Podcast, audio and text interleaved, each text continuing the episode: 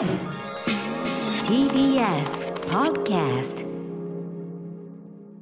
さて、ここからはアトロックフューチャーパストです。この1週間でお送りしてきた情報や聞きどころをまとめて紹介して、過去の放送を聞き返せるラジコのタイムフリー機能や、ポッドキャスト、ラジオクラウドなど、各配信プラットフォームと組み合わせて、新しいラジオの楽しみ方を提唱しています。さらに、Spotify では番組のアーカイブだけではなく、オンエアした曲のリンクや、ここでしか聞けないオリジナルコンテンツ、別冊アフターシックスジャンクションを配信中。今週は番組企画の公開会議続編です。すべてがまとまったプレイリストが便利でおすすめですということでございます。さあ、フューチャーパスト入っていく前に、小室さん、はい。あの本日歌丸さんが評論されました映画スワローをご覧になったということですね。はい。いや、よかったですよね。うん歌丸さんの評論もす、あの、大変楽しませていただきましたけど、そもそもですね、あの、今年こそはムービーウォッチマン全部並走しようと決めました。ああ、なんたる。いやいや、小室さん、お忙しいんだから、そんなまあそんな手。出しながらこう言えますけども。あの、私も実はあの、あれなんです。熊崎アナと同じ年にですね、子供が生まれたんですよ。ああ、おめでとうございます。なので、うそこからですね、あの、今1歳半なんですけど、なかなか映画館行かなくなっちゃったんですけども、今年こそはということでですね、決めて、あの、なのでまだ2本目ですけど、あの、ご無理なさらぬ範囲でもちろん。んね、あ嬉しいですけども。いえいえいえ。はい。はいね、あの、年末に呼んでいただけるようにと、ちょっと、そうですね。あ、それもいいね。はいはい。ぜひぜひ。そうです。確かに、小室さんも、そう、ぜひぜひ。はい。で、ね、歌丸さんがさっきちらっと触れてましたけど、うん。音楽のネイサン・ハルパーンさんの,、うんうん。あの音楽素晴らしかったですね、はい。うん。非常にね、うん。で、実際にあの英語のインタビューとか見るとですね、はい。ヒッチコックがやっぱり意識してるみたいですね。あーそうです。か。なるほど。あのしかもそれは作曲家だけじゃなくて、うんうん。当然あの、ね、監督の方からそういう話があったそうで、はいはい。だからああいうふうにやっぱりなってるんだと思います。はい、前半はねちょっとクラシカルな調子ででも最後はああいうちょっとこううんインディーポロック風のというかねああいう感じの曲で。でもまあ都合3回ね歌が挟み込まれる感じで、それ以外のところは結構クラシカルだったかなというふうな気もするんですけども、うん。あと私ちょっと歌丸さんの表でちょっと、あの聞いてみたかったのが、うんうん。なんかあのやっぱり歌丸さんあのなんでしょうねいろいろあっても、うんなんでこんなに結婚生活を続けようとするのかっていうのが、うんうん。やっぱりなんでそもそも彼女が結婚したのかっていうところにうんうん踏み入らないとなんとなくそこまで腑に落ちないのかなとちょっと聞いてて思ったんですよね。うんうんうんうん。なるほど、うんうん。いやーだからやっぱりうんうん。はい。あのはい、うん、ごめんなさい。あどうぞどうぞ。あいやいやあのあ。んまり考えずに結婚ししちゃったカップルではありますよね割とね、うん。あそこはね。うんうんうんうん。それは間違いないと思うけど。要は彼女がその自分の人生をすごい積極的に選択する瞬間っていうのが、せ選択しようとしても最初から狭狭まれられたりとかね、要するにイラストレーターになろうとしたけど、まあ、採用はされなくてみたいな、あったのかなっていう。なんか私がそこですごくあの思ったのは、結婚も彼女からしたら本当は選択したものだったんだよなってことだと思うんですよね。うんうん、まあでも多分そのだからこそ、あはいはい、ごめんなさい。あどうぞどうぞどうぞ。すいませんなんかちょっとだいぶズーム難しいね。は はい。い、あどうぞどうぞ小室さん本当に。はい、あのなのにあの結局じ実際は選択権がなくて。でなんで自分で選んだものかっていうときっとあれですよね。それこそやっぱり自分のまあ後半にね明らかになる事実からうんうん。逃げるためにそうやったわけじゃないですか。うんうんうんでもそれから逃げるために多分結婚っていう選択をしたけども、うんうんそれで幸せになれなかったってことで、うんうんなんかその結局、その混乱時計だけが悪いんじゃないんだよなっていうのが結構この映画大事なのかなって思ってたんですよね。うんうんうん。だから別に彼女も、うん。じゃあ、ただ救われる弱者じゃなくて、彼女の方にもうんうん。やっぱり何かあって、うん。でもそれをやっぱり向き合うことによって、うんうん。まあ幸せじゃないかもしれないけども、やっと自立していくっていう物語じゃないかなと思ったので、なんか、あの、あの歌丸さんというかメールとかツイッター見てて、うん。なんかその混乱時計ばっかり悪者、悪者にしちゃうのは、監督の意図に合うのかなって結構疑問だったんですよね。ああなるほどなるほど。そうかそうか、うん。そうかそうか。はいはい、うん。ね。いやでもそれはそうじゃないですかね。なんかまあ要はあれでしょうね。その女性のうんあの特に貧しいでの女性とかで、うんで、うん学歴とかそういうのも十分じゃないと、うん極度にそのうん全人生の選択肢が狭められてそこでベストなと見えるのが金持ちとの結婚、まあ、昔ながらのあれですよね、そうですよね。というようなそもそも選択肢が狭いところにという外側のだからそのあの話が描いてる外側の話が当然あってうんということですよね。ん。そうですよね。はい。うんうんうん。なんてところもあるとね、こうなんか、ね、ちょっとなんかそこをちょっと考えてしまいました、聞いてて。うんうんすいません。まあだから多分あのお母さん息子のお母さんの描き方にそこのひだがあるんだと思うんですよね。んそうですよね。わ、はいかりますわかります。あの適応してる側っていうか、ううんんことだと思うんですけどねうんうんうん。うんはい。お話つきませんが皆さんもあのえー6時半からはい今日、えーラジコタイムフリーで歌丸さんの映画表を聞いてみてください映画スワローですさあそれではそろそろ行きましょうここだけ聞けば1週間がわかるアトロックフューチャーパストパスト編。1月18日月曜日からこの番組のパストすなわち過去を振り返っていきます。今夜も各曜日のアナウンサーが振り返りを行っています。まずは18日月曜日。月曜パートナーの熊崎和人アナウンサーに代わりまして TBS アナウンサーの山本貴明です。1月18日月曜日振り返ります。6時半からのカルチャートークはシカゴ在住のスタンダップコメディアン佐久柳川さんがバイデン大統領就任式を控え目を疑うようなニュースが飛び交うアメリカの今を緊急レポートしてくれました。7時からのミュージックゾーンライブダイレクトはアニソン DJ の DJ シーザーさんによる2020年を彩った J-POP アニソンミックスでした。そして8時台の特集コーナービヨンドザカルチャー。ノーナリーブス西寺豪太プレゼンツ邦楽スーパースター列伝。堤恭平少年隊に続く第3弾。ジャニーズソングの名参謀にして日本を代表する編曲家船山元樹特集。イントロからぐっと心をつかまれる名曲の数々とともに豪太さんによる貴重な船山さんのエピソードもぜひラジコタイムフリーでチェックしてみてください。はいということで月曜日私が振り返っておりました。えー、小室さんいかがですか？はいもう結構押してるみたいなので、早速20時台に早速入りたいので、特集で。リスナーの皆様からメールを、はい、はい、ありがとうございます。えー、地球最後のお父ちゃん、えー、ノーナリーブス西寺豪太さんによる船山元樹先生特集、最高でした。私たちが子供の頃から今に至るまで身近に親しんできた船山元樹先生による名曲の数々。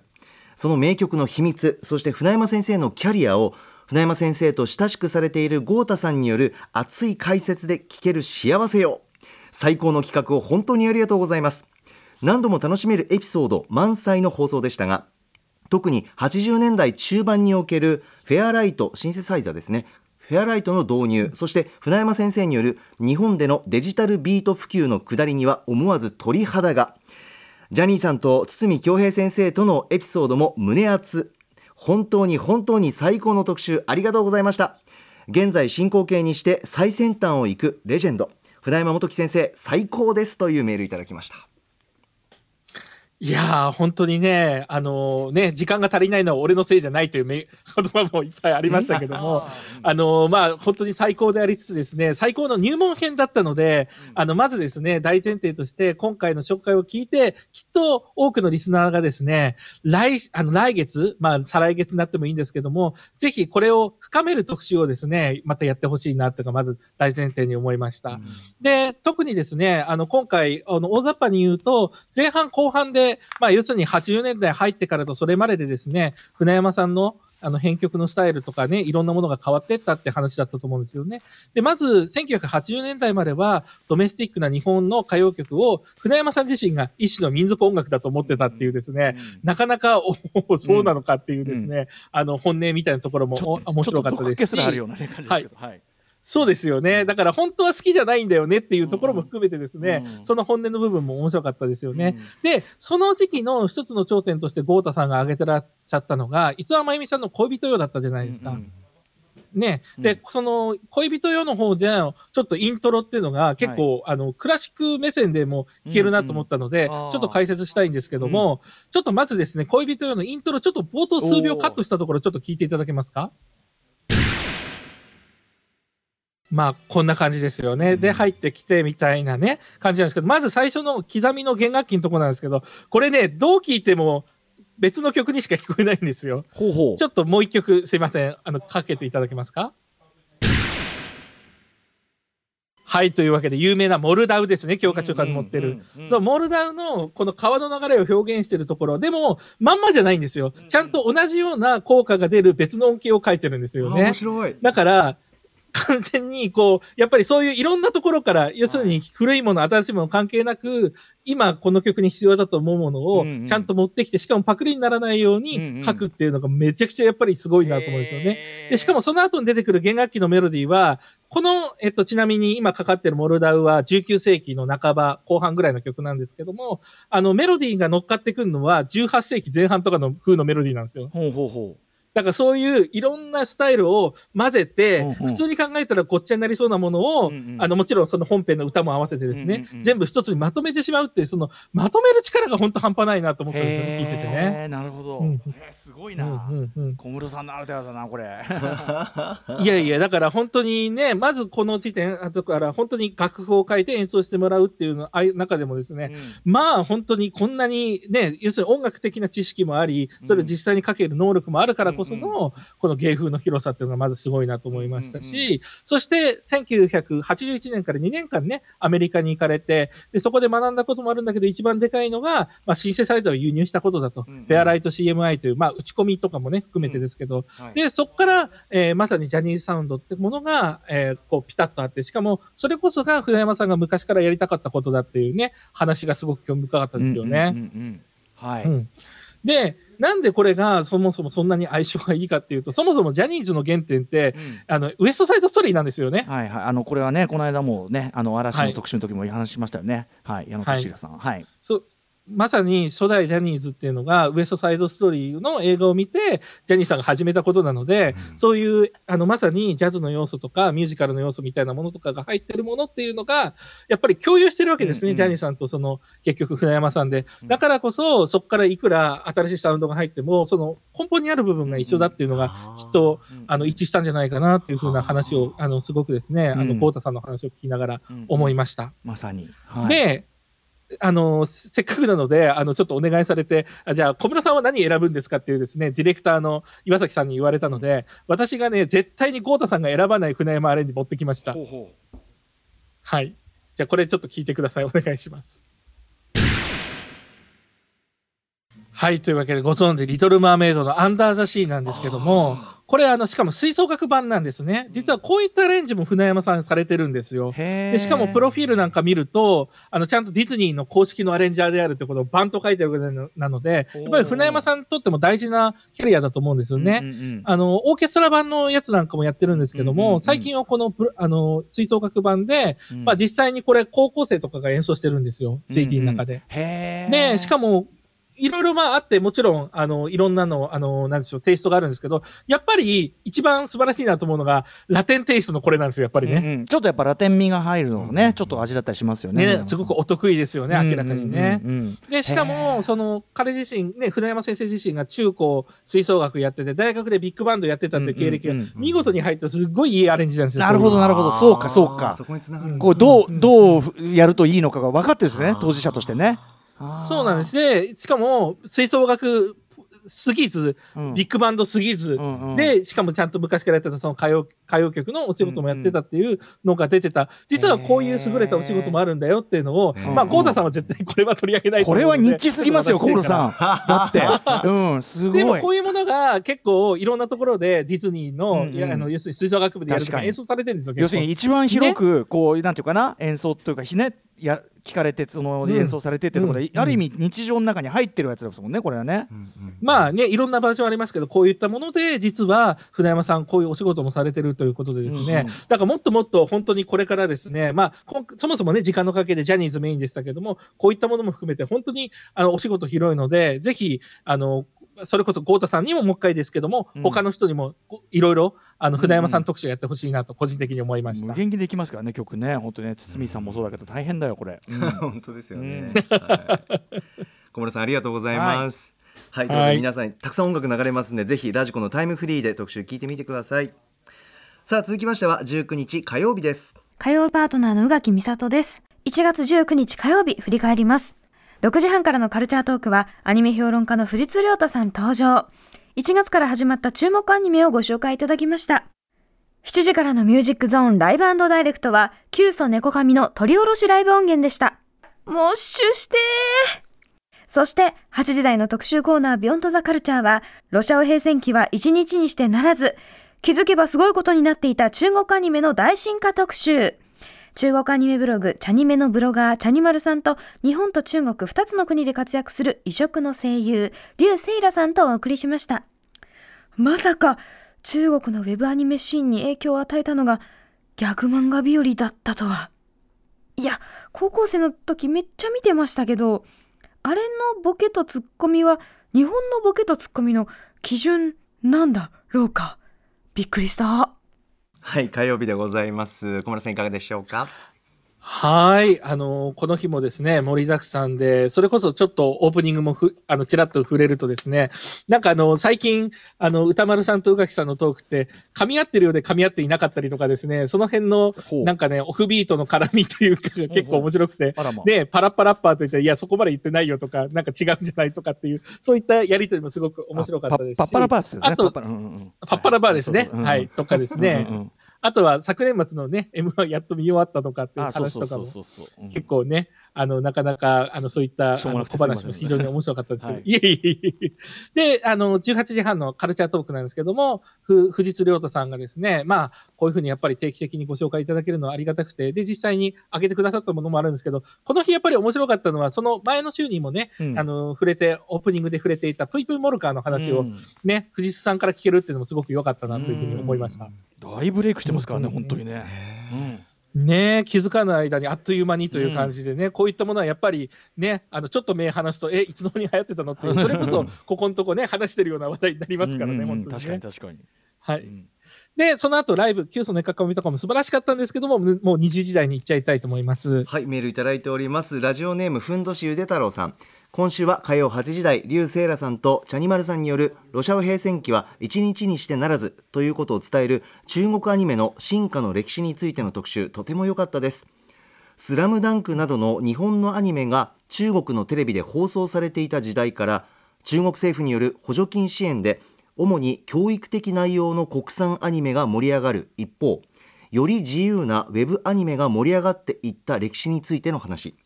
そして2010年代に入りまさかのギャグ漫画日和が現在に至るまでの中国アニメに多大なる影響を与えているという話などとても興味深く聞きました。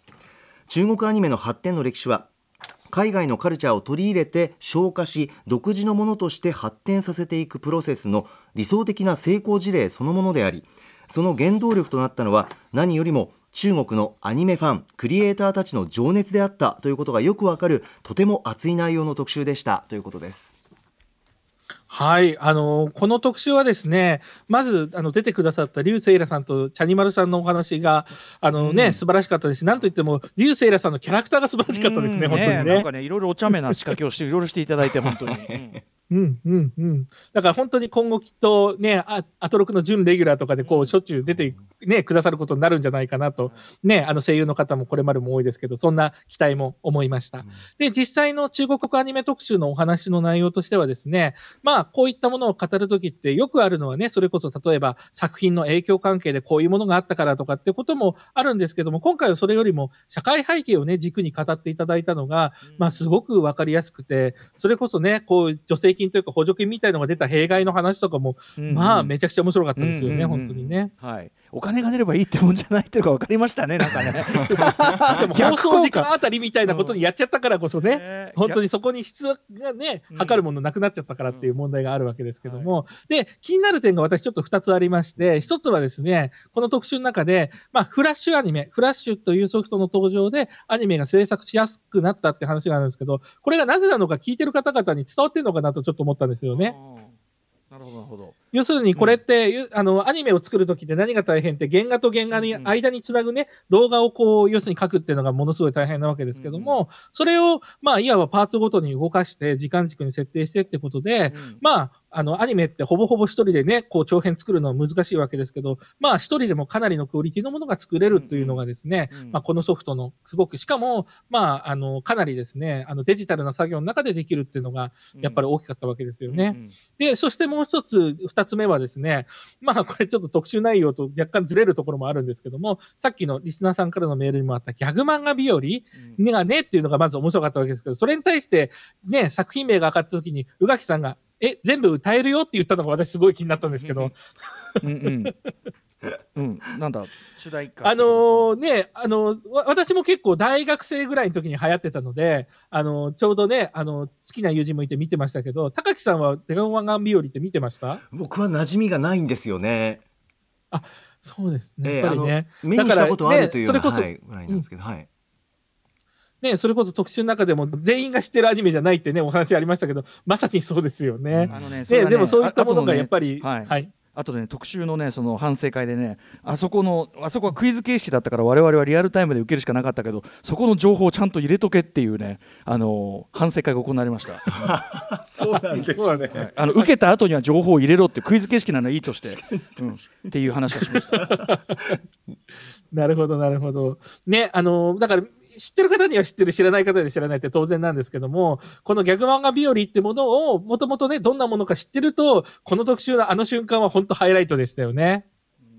うん。はい。うん。で、この話を聞いて、私ちょっと思い出したんですけども、全然違うんですけども、あの、ビーストボードシリーズってものが、まあ、そのより何年も前に日本であって、それ海外から輸入したアニメを、日本人のプロの声優さんが、あの、アフレコしてるんですけど、それが、まあ、子供たちに楽しめるかどうかわかんないから、ね、あの、プロの声優たちが全力で悪ふざけするっていうので話題になった CG ア,、ね、アニメだったんですけども、でも、あの、ギャグ漫画日和の場合は、ね、ちょうど歌丸さんからが聞いてくださったように、うん。まあそういうふうにギャグね、的な要素が強いものって、それこそ国ごとにこう全部、あのーうん。変えていく、内容を変えていくってことが全然普通にあってね、叱るべきだと思うのに、うん。そうじゃなくて、うん。ね、アマチュアの人がむしろそういったものが好きだからこそ、オリジナルに忠実にやってったっていうのが、うん。ね、これすごく、なんか今までとやっぱ違うなと思って、はい。なんかそれがね、あの、それこそ日本とかだと歌ってみたとか、踊ってみたとかそういうのはありましたけど、なかなか吹き替えてみたとかってないじゃないですか。うんうんうんうん。はいまあ当然権利の問題もあると思うんですけども、うんそういったものも含めて、やっぱり日本ではなかなか起こらないものが、まあ全然違う、ね、とお隣の中国では起きて、それがえブレイク、ね、こう一つ起爆剤になったっていうのは、やっぱりすごくそういったね、日本の状況とかいろんなものを比べれば比べることに面白いなとすごく思い思いました。それによってねその間とかをなら学んだってのはすごいなと思ってね忠実にやることで うん。そこが。相当まああれで詰まってますよね、あれ。あうん間とかそういうテンポ感。だからそのその本質のところっていうのはなんか大事だってね、うん。アニメとかでもすごい大事なところなんだろうから、うん。あのあれからそれを学んだっていうのはすげえなと思いましたねなんかね、うん。なんかそのなんか作品における肝の部分ってなんだろうってことを考えさせる話だったなと思って、うんうんそうそうそう。でもそのやっぱりおわあのねあのギャグ漫画日和のお笑いあのそこっていうのはやっぱりお笑いの真似もあるんですよねあれはね当然ね。特にギャガー的なところの。だからそのアニメ文化じゃなくて日本のお笑い文化も実はそういった、えーお笑い的な感覚っていうのもあのギャグ漫画日和を通じてねそのテンポ感っていうのが中国行ったのかなっていうのをね思いもしなかったので本当に面白かったです。はい。はい興味深い特集でございました。皆さんぜひお聞きくださいさあ続きましては20日水曜日です水曜パートナーの日々真央子です。1月20日水曜日の放送を振り返ります。6時台のカルチャートークは日本で暮らす外国ルーツの子供たちの教育環境を取材した毎日新聞のキャンペーン報道日本で生きる外国から来た子供たちを単行本にまとめた毎日新聞の奥山春菜記者が登場しました。多くの外国籍の子供たちが正規の教育を受けられない現状などについて伺いました。毎日報道に携わる者の一人として、このことを知らなかった自分が正直恥ずかしくなりました。ただ徹底的な取材のおかげで、まずは気づくことができた一冊です。皆さんもぜひ読んでみてください。そして7時からのライブダイレクトは DJ 荒次郎が番組初登場。嵐 DJ ミックス2018年から2017年を披露です。ぜひタイムフリーで聴いてください。そして8時からの特集コーナービヨンドザカルチャーは月刊シマオアワー20211月号流行予想会議2021ぼんやり上半期編。今回は2021年の流行をぼんやり占っていきました。個人的に私としては楽器が来るんじゃないかと。あの、実際に自分も狭い部屋ですけども、電子ピアノを買ってみて、で、あのーお酒の相手にピアノっていうのはすごくこうなんか、自分が高貴な人間になったような気がして、あの、安いお酒でもすっごく美味しく感じるんです。あの、おすすめです。今、オンラインレッスンとかもあるみたいなので、楽器来るんじゃないかなどうなるかな以上、水曜日でした。はい小村さん水曜日いかがでしょうか？はい、もうこちらはですね、カルチャートークの方行きたいと思いますので、メール、あの、来てるんですよね。はいありがとうございます。ラジオネームイエスの意味はイエスさん。え水曜日のカルチャートーク日本で生きる。大変興味深く聞かせていただきました。私は現在多言語が公用語としてある国で日本語を教えています。私自身が外国人になり知らない言葉に囲まれるまでそのような環境で生きることがどれほど困難なことなのかに気づきませんでした。また日本語を教える身になって初めてこの言語がとても特殊で環境が整っていないとそれを習得し生活の中で運用するのは容易ではないと日々感じています。そんな中日本で言葉や文化の何重もの壁を乗り越えて教育や支援の現場にたどり着けない外国人の方。子どもたちのことを聞き胸が締め付けられるような思いで子供がいる身としても思わず落涙してしまいました。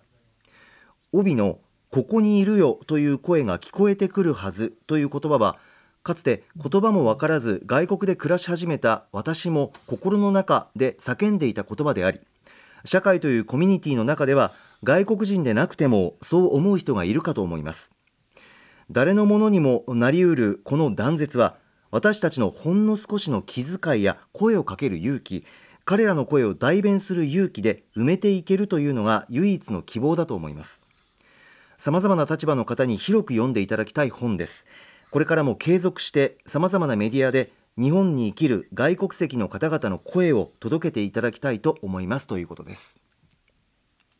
はい。もう本当にね、あの、重い特集、あのね、の内容ではあるんですけども、これこそ本当にですね、あの、避けたりとか、目をそらしていけないお話でしたよね。そうですねで、今ね、あの、いただいたメールを聞いて、すごくパッと思い出したのが、それこそ今も TBS ラジオでですね、あ今、これの、実はこういう声聞こえませんでしたか？っていうふうな、あの、今 CM 流れてますけども、たびたび。まあ、これが本当につながるとこですよね。で、ね、いろんなお話がありましたけど、私が一番衝撃だったのはですね、日本語を、まあ漢字ですかね、特にね、かけても読めないという、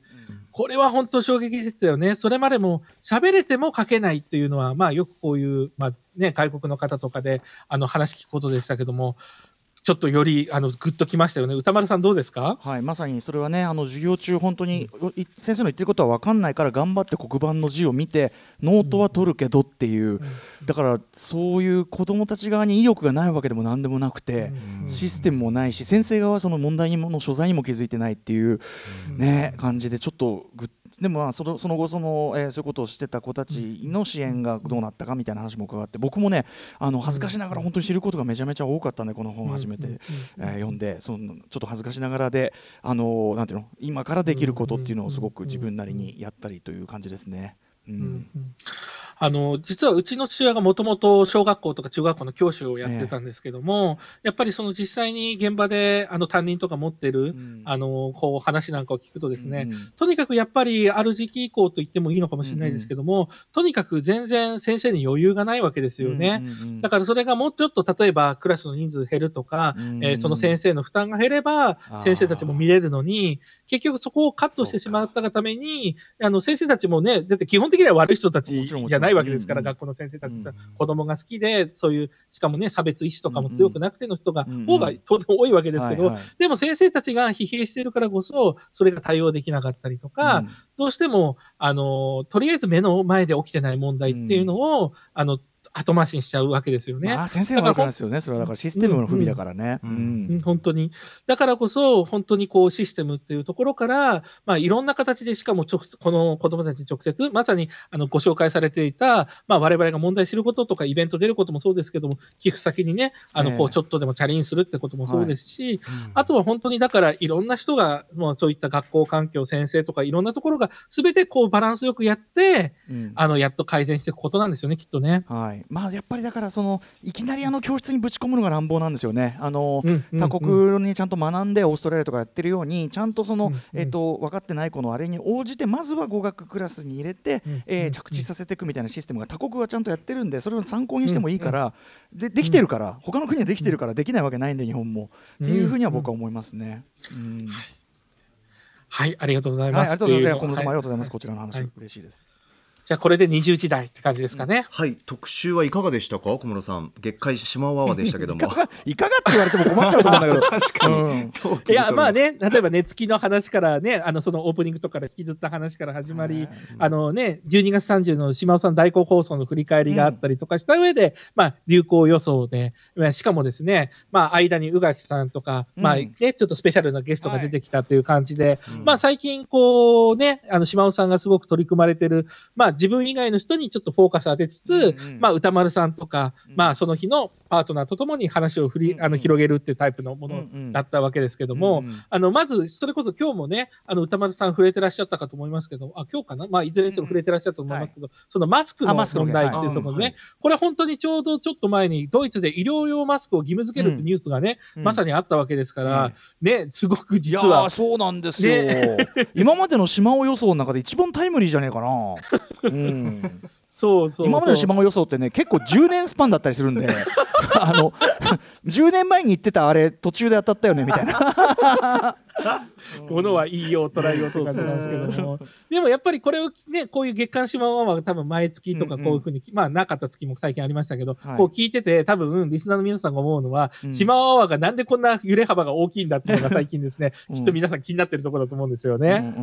ん多分まあね あのリモートにでねやらざるを得ないっていうのもちょっとあると思うんですね、島野さん的にやっぱりあの直で会わないとやりづらい企画もあるみたいで、うんなんか島野さんなりに側からこう固めてるってことでもあるのかなと思うんですけど、そうですよね。あの人意外とね終わった後すごい反省するんですよ。そうなんですよ。まあ、うん。最近すごく特にそれが放送上に出てますよね、うん。ことにね。いいよ島尾さん。真面目。うん。真面目な面白かったよとか言ってんだけどね、うん、ただでそこに深田深田さんみたいなねご友人が、はい。あの、はい。歯に手抜きたいな感じでね。いやーひどかった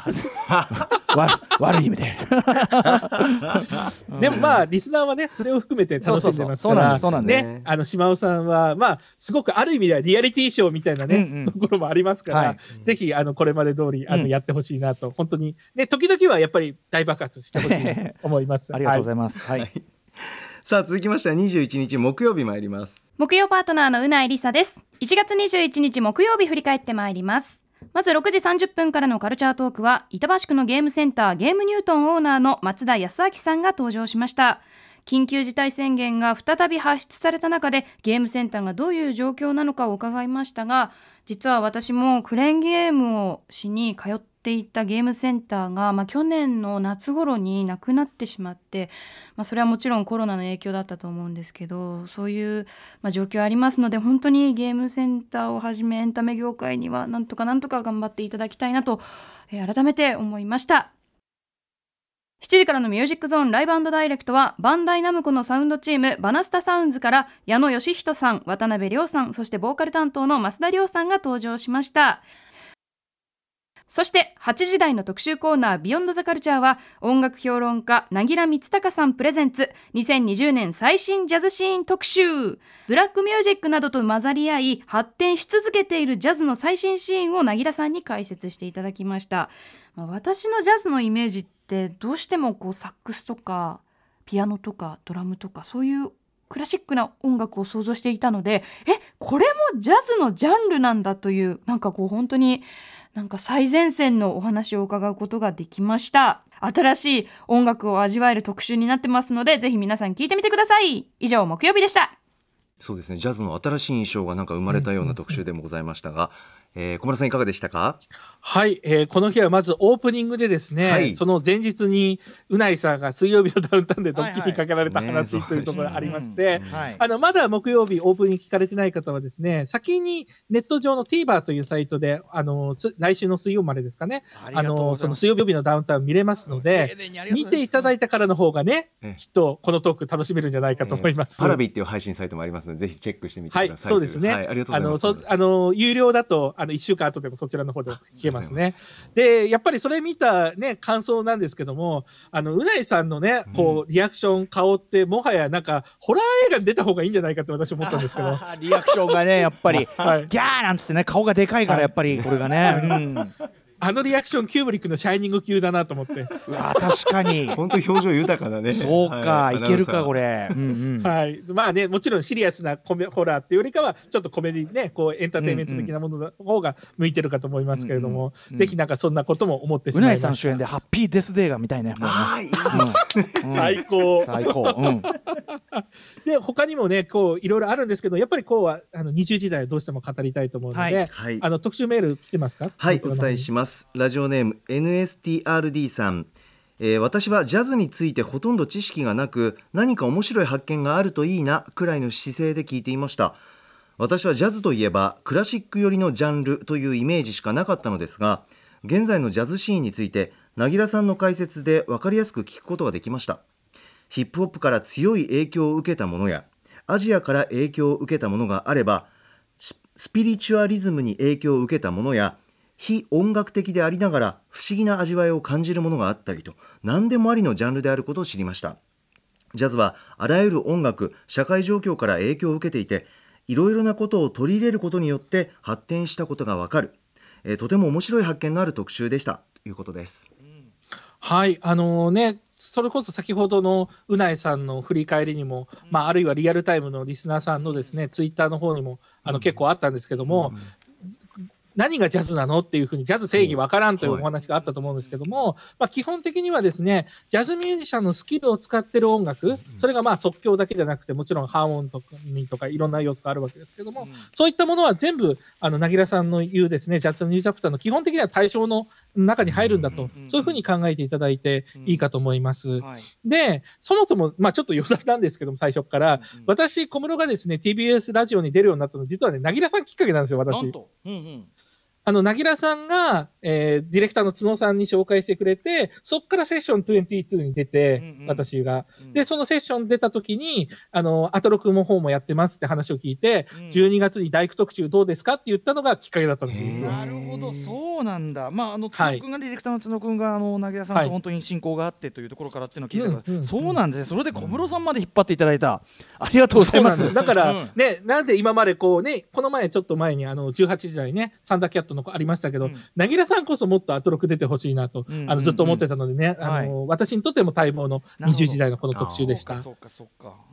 で、あの、なぎらさんとかこのジャズ・ザ・ニュース・チャプターってものをですね、知るにはですね、そのジャズ・ザ・ニュース・チャプターシリーズの、まあ一番最初の1ですね、1っては書いてないですけど、2014年出たもののイントロダクションを読んでほしくて、うん。まあそもそもそこのイントロダクション冒頭にですね、うん。なぎらさんがこう書いてるんですよ。ん僕がジャズを聴き始めた90年代、ジャズはヒップホップのシャブジャンルだった。あ、トライブコールドクエストがサンプリングして、うんロン・カーターやナズがいて、そこから辿ってハービー・ハンコックに出会ったと。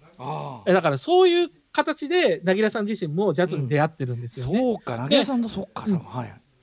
そうなんです。で、しかも、えーなぎらさん自身がその中でも問題意識として書いてるんですけど、じゃあ、そういう新しいジャズに興味があると思ってですね、いろいろ調べてみると、どうやらですね、一筋縄でいかないことがわかるんですね。それは何かっていうと、ジャズの歴史の本っていうと、うん。まあ、えっ、と、古くはですね、ニューオーリンズジャズから始まって、まあうん、あの、いわゆるサッチモがいて、うんうん。ビバップがあって、あ、その前にビッグバンドですね、ビッグバンドの、うん。えージャスイングがあって、えービバップがあって、で、その後は、あまあ、マイルス・デイビスとかそういううん。ジョン・コロテレみたいなスターが出てきて、はい。まあ、モードジャズ、フリージャズがあって、うん。フュージョンがあって、うん。で、フュージョンが70年代ぐらいなんですけども、うん。で、80年代に、えーいわゆる新古典派とか、うん。新伝承派と言われる、まあ、ウィントン・マルサリス。ですよね。はい。うんうん。はい、が出てきてから、歴史ジャズの歴史の記述ってそこで止まっちゃうんですよ。日本でも海外でも、うんうんうん。アメリカでも。うん。だから、その先の音楽を知りたいと思っても、うん。うんなんかパ単発でこう記事があるだけで、結局わからないわけですよね。うんうん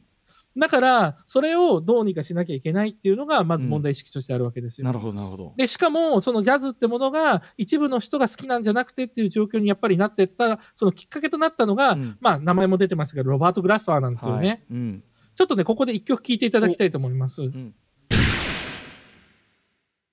ロバート・グラフさんのリフトオフというあの曲なんですけど、これがですね、あの出たのが2012年2月、9年前なんですよね。うんで、これが入っこれが1曲目に入ったアルバム、ブラック・レディオっていうのが、発売から1年後に2013年のグラミー賞、しかもジャズ部門じゃなくて、R&B 部門も取ってるんですよ。おーおーおー。ダブルダブルあ、ジャズじゃなくて R&B を取ってるんです。はいはい。うん。もうで取ってるんですよね。うんうんだから、ここで、ジャズミュージシャンが、しかも R&B ボーンで、しかも、いわゆるジャズっていうんじゃなくて、うんうん。ラップ、まあ、ラップとか歌が入ってるもの。うんうん。あの、例えばこの2トラック目なんかエリカ・バドゥーナが入ってるわけですよね。はい。まあそういったものが、ジャズミュージシャンがえー評価されるものを出すっていう時代になったのに、あの、まだ、えージャズ批評とかそういったところに追いついてないっていうのが、なぎらさんの置かれた状況だったわなるけですよ。ほどねうんうん。その、なので、そういう状況ななので、えー、なぎらさんはですね、まあ本の中でこれも書いてるんですけども、えージャズ・ジャニー・チャプターっていうのは、現在のジャズについて書くこと、現在のジャズを語る上で必要なジャズ以外の音楽についても書くこと、そして何より20世紀のジャズの歴史にひれ伏さないことって書いてるんですよね。うんうんで、ジャズの大きな歴史を一から記すのではなく、今のジャズとって外せない、かっこなのに見落とされてきたうん。情報や前史を優先的に整理して、うん。最先端のジャズミュージシャンによる作品や活動をリスペクトと熱量を持って紹介し、そして未来へとつないでいく。うん。それがこの本の最大の目的であるって書いてあるんですよ。ママニフェストですねもうね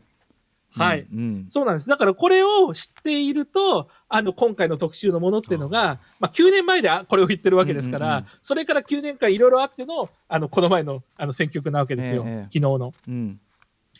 だからそれをえきっと知っていただいて、もう一回聞いていただくと、まあこれがジャズなのかジャズじゃないのかっていうことがですね、まあ言ってるから いつまでもジャズの歴史が更新されないとかですね、うん。まあそういったことを分かっていただけるんじゃないかなと思います。ね。いやでもそれだけあれなんですね、その旧来のジャズ評論的なそのあれというのかな、まあ、メンツだったりやり方というのが、うん。あのうん。追いついてないというか状況なんですね現状でも。結局、その1980年代って、これジャズだけじゃないんですけど、まあいわゆるポストモダンの時代ですよね。ええそうすると、大きな歴史の終焉っていう、まさに時代なわけですよ。うんうんリキュールだなんだのとあたりですよね。うんうんなので、やっぱり歴史が大きな流れで記述しづらくなってくるんですよ、うんどうしてもうんうんうん。時代の流れとして。ええで、ジャズもまさにその流れを食って、まあ、そういう状況だったのを、そうじゃないんだと。現代から過去を語り直すんだって言ったのが、なぎらさんなんですよね。はいはいはい。うんうんうんうんうんうんうん。ですね。でしかもなんで凪良さんはいはいどうぞどうぞすみませんね。ちょっと今日はタイミングがどうぞどうぞ。はいはいお先にどうぞはい。あの、なぎらさんがなんでこれをやったかっていうと、もう一つ理由があって、あの、ご出身がね、東京学芸大学の歴史学の専攻なんですよ。ほうほうほうほう。うん。で、やっぱりその大学の授業の中で、歴史はどんどん書き換えられるってことを実際にアカデミックな現場で見てるんですよね。それをアカデミックな場じゃないところで、まあ、評論の場でやろうとしたのが、なぎらさんなんですよ。うんうん。なるほど。だからそのあれが流れがあったというね。まああのうんちょっと話戻っちゃうから、だからそのなんで小論追いつかないかというとやっぱりあとねヒップホップさ単純に言って。なぎなぎらさんみたいにヒップホップの方の動きとか他のあれも知っててっていう人があんまり人材的にもいなかったってことなんですかね。そうですね。しかもそれが、要するにジャズ評論だと、かなり亜流というか、邪道みたいに、すよね要するにライターとして、そういう書き手が、うんまあ、評論家として軽んじられてきたわけですよね。はい。でも、なぎらさんの場合は、その、王道のね、昔からのジャズ親父みたいな人と、ちゃんとコミュニケーション取って認められてってところそれももやってきてるのがすごいなと思うんですよね。あうんうん。あのヒップホップがねそのまたその再評価してきたジャズの歴史が確かにジャズの報道の歴史からするとすごい邪道だったり軽んじられてきたものが、うんうんあのサンプリングソースとしてすごく再評価されたりっていうのがあるから、それこそ歴史のもう一回ねあの読み替えみたいのが本当はあるんだけどってことですもんね。うんそうなんです、そうなんです、うん。それをちゃんとやりましょうってことなんですよね。なるほどなるほど。うん。はいいやでも面白かったですよ、本当に。あの各方面のあの僕も全然知らなかったところ、特にあのカサオーバーオールはすごいひょ衝撃受けたな、こんなやり方。いやー、素晴らしいですね。めっちゃかっこいいですね。こんなやり方があるのかよっていうね、なんか本当にコロンブスの卵的なことなんだけど、そっか、その順番かみたいな、うん、すごいフレッシュでした、なんかカチーンってこう何かが開けるような感じがありました。うん。ジャズについてそれこそ歌丸さん自身のね、な発見あります今後の音楽にもね、つながりますもんね、まあ明らかにね。まあ僕はほら、僕はまあそんな、そんなもん、僕はもいやいやいやいや。う、もう僕はもう寝っ転がって、もうあれなだけですよ。いやいなやいや何が言いてんだ俺は。はいはい。まあこの後ちょっといろいろ発表もしますからね。はいはいはい。そうですね。はい、えーこちらのジャズ特集は皆さんラジコのタイムフリーでぜひ音楽と一緒に聞いてみてください。さあということで本日振り返りで紹介した各コーナーラジコのタイムフリー機能スマホアプリラジオクラウド Spotify アンカーなど各配信プラットフォームのポッドキャストでもお楽しみいただけます。以上ここまでアトロックフューチャーパストパスト編でした。この後は来週1週間のアトロクの予定まとめてお知らせします。では来週1週間のアフターシックスジャンクションの予定一気にお知らせします。まずは25日月曜日。6時半はスーパーササダンゴマシン選手登場。ウィズコロナ時代のプロレススタイルリモートプロレス。今回はあの実況アナウンサーと対戦するそうです。どの？7時は月一 DJ の豆腐ビーツさん。8時は野球漫画界のエースで4番。漫画家水島真司の功績について考える特集を水島漫画研究家のライター小熊直人さんとお送りします。続いて26日火曜日6時半からは音楽プロデューサーの富田明宏さんに今年ブレイクしそうなネット発のアーティストクリエイターを紹介していただきます。7時は4人組インストゥルメンタルバンド床の間が初登場。8時は漫画展について考えると漫画や美術館のことが見えてくる特集。国際漫画研究センター研究員伊藤優さんに伺います。27日水曜日。6時半は映画ライターの寺澤ホークさんによる月間一人総選挙。ドラマワンダビジョン配信記念。ワンダ・マキシモフの悲しき戦い編をお送りします。7時は CMJK さんがソロで初登場。8時はお気に入りのボールペンを投票で決める。OKB48 選抜総選挙。その第10回の選挙結果。文具王こと高畑正幸さんとラッパークレバさんに解説してもらいます。28日木曜日6時半は格闘ゲームの自宅諜報員白水さんが登場。7時は新世代ピアノインストゥルメンタルジャズバンド月光トカゲパレード。8時はライムスター歌丸の2020年マブロン的ベストソング15を白夜処方の森田修一さんとお送りします。そして29日金曜日6時半からの週刊映画辞表ムービーウォッチメン来週歌丸さんは KCIA ナムさんの部長たちを評論。7時はキーボーディストの竹内和武さん。8時からは1週間の番組を振り返ります。アトロクフューチャーパスト。来週は映像コレクターでビデオ考古学者のコンバットレクさん来てくださいます。さあということで小室さんお待たせしました。来週いかがでしょうか？はい。はい。私が一番気になってるのは、ええ水曜日の18時台ですね。てらさわホークさんのワンダヴィジョンを一人総選挙って、まだ2話なんですけど。これいや多分ね 原作の流れじゃないですかね。うんなるほど、なるほど。原作においてスカーレット・ウィッチというキャラクターがどういうのものかを踏まえておくと、より味わい深いんじゃないのみたいなことだと思いますよ多分。なるほど。あの、これ、だから、ワンダービジョン見たんですけど、めっちゃ面白いですね。いやーこれちょっっとね本当小室さんなどうすねあのどう言っていいの？まだ2話だけどこうきたかですよね。